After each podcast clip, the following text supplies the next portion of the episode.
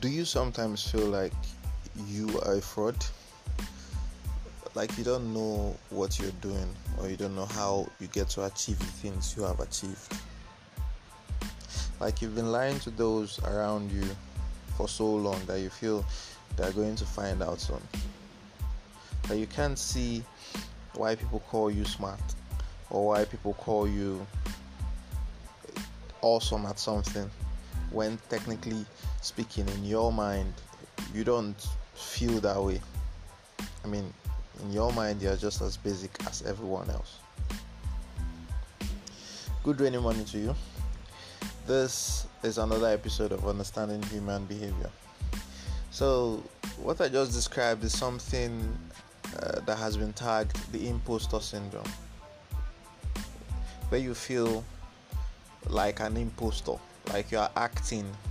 Like it's not real. Like whatever it is you're doing is not real. Funny enough it's very common with uh, uh, very creative people. It's also common with um, people that are overachievers.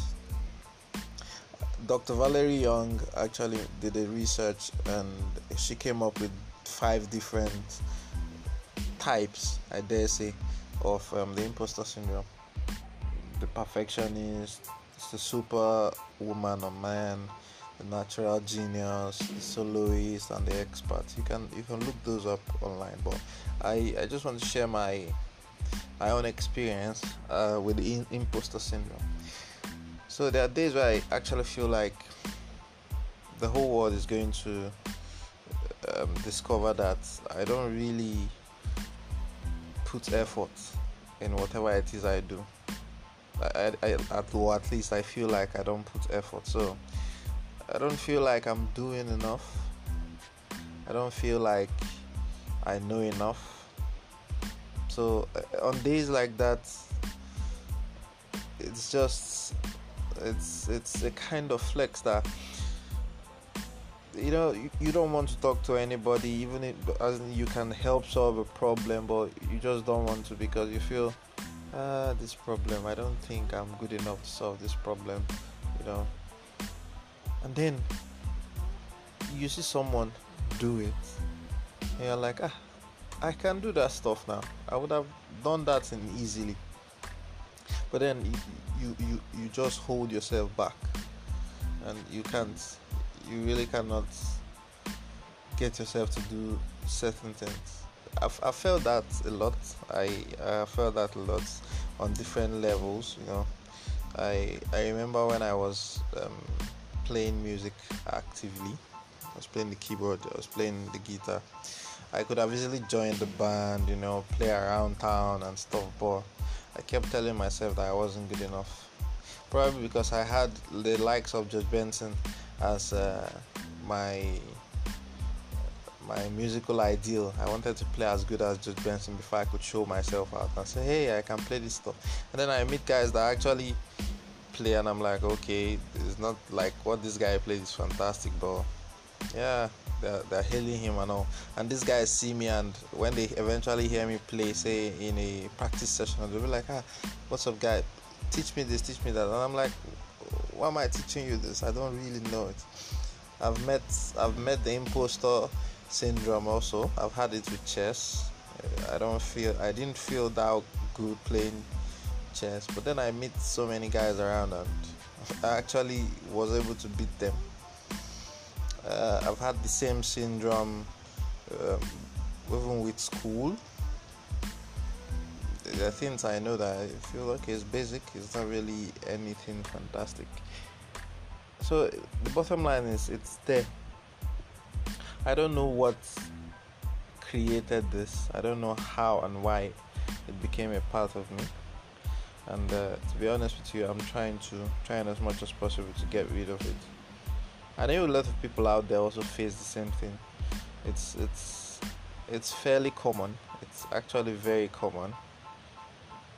People who don't feel like they are what the their successes. They feel like they didn't really do much and and so they they shouldn't they shouldn't uh, be where they are they shouldn't get what they have so are there ways to get rid of the imposter syndrome Well, for me, I think temporarily what works for me is is to do something I feel confident at doing. So I like talking, so I could just talk. Uh, someone, of course. I also like uh, playing chess. I think I feel very confident with chess these days. So whenever I have the imposter syndrome with anything new at all I'm trying to do, I just you know play a quick game of chess, maybe 10 minutes blitz or something, or I, I, or I look for something very basic to do. It could be as simple as uh, reading a book and finishing it. So that way it creates reinforcement. So that's that's basically just my experience with the imposter syndrome. I wouldn't I wouldn't label myself an overachiever. I don't think I am. I haven't really achieved much. Uh, I wouldn't also label myself very creative. Maybe creative in the sense that potential wise, I, I haven't really tapped into my creative resource yet.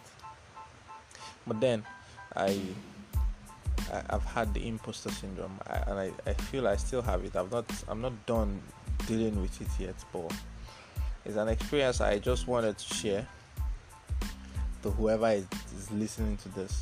It might be that you are facing the same thing too, but you're not alone out there, you know. We are legion, we are many. And uh, from what I read, I think, not think, I know um, the likes of um, Oprah Winfrey and so many other famous people had that at some point in their life. Even Maya Angelou uh, with how good she is with writing, she still felt like she was a fraud. It's it's a keen thing to study. Basically, I think maybe I'll I'll look for a way to study it psychologically. Yeah, I think I'll do that. So feel free to share your own experience with me. If you have my contact, you can always record and drop for me here at Anchor. And uh, have a lovely Sunday. It's a funky Sunday, and we're getting our grooves on. So, have a nice day.